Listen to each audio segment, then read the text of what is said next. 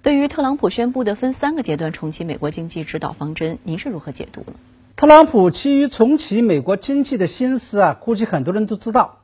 然而问题就在于，自始至终美方都没有采取严厉的隔离措施，绝大多数美国人到现在为止仍然不愿意戴口罩。这就是十六号美国新增感染人数仍然高达三万四千多人的原因。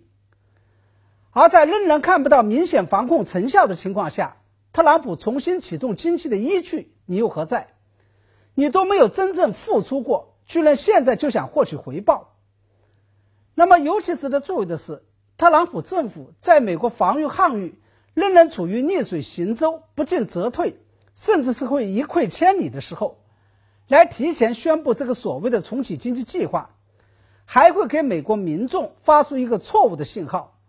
让相当一部分美国民众认为，美国的防御抗疫工作已经取得成功，可以刀枪入库、马放南山出去 copy 去了。这将会让原本就执行的一点都不彻底的隔离措施更加是形同虚设。特朗普显然又是在赌博，又是在犯错误，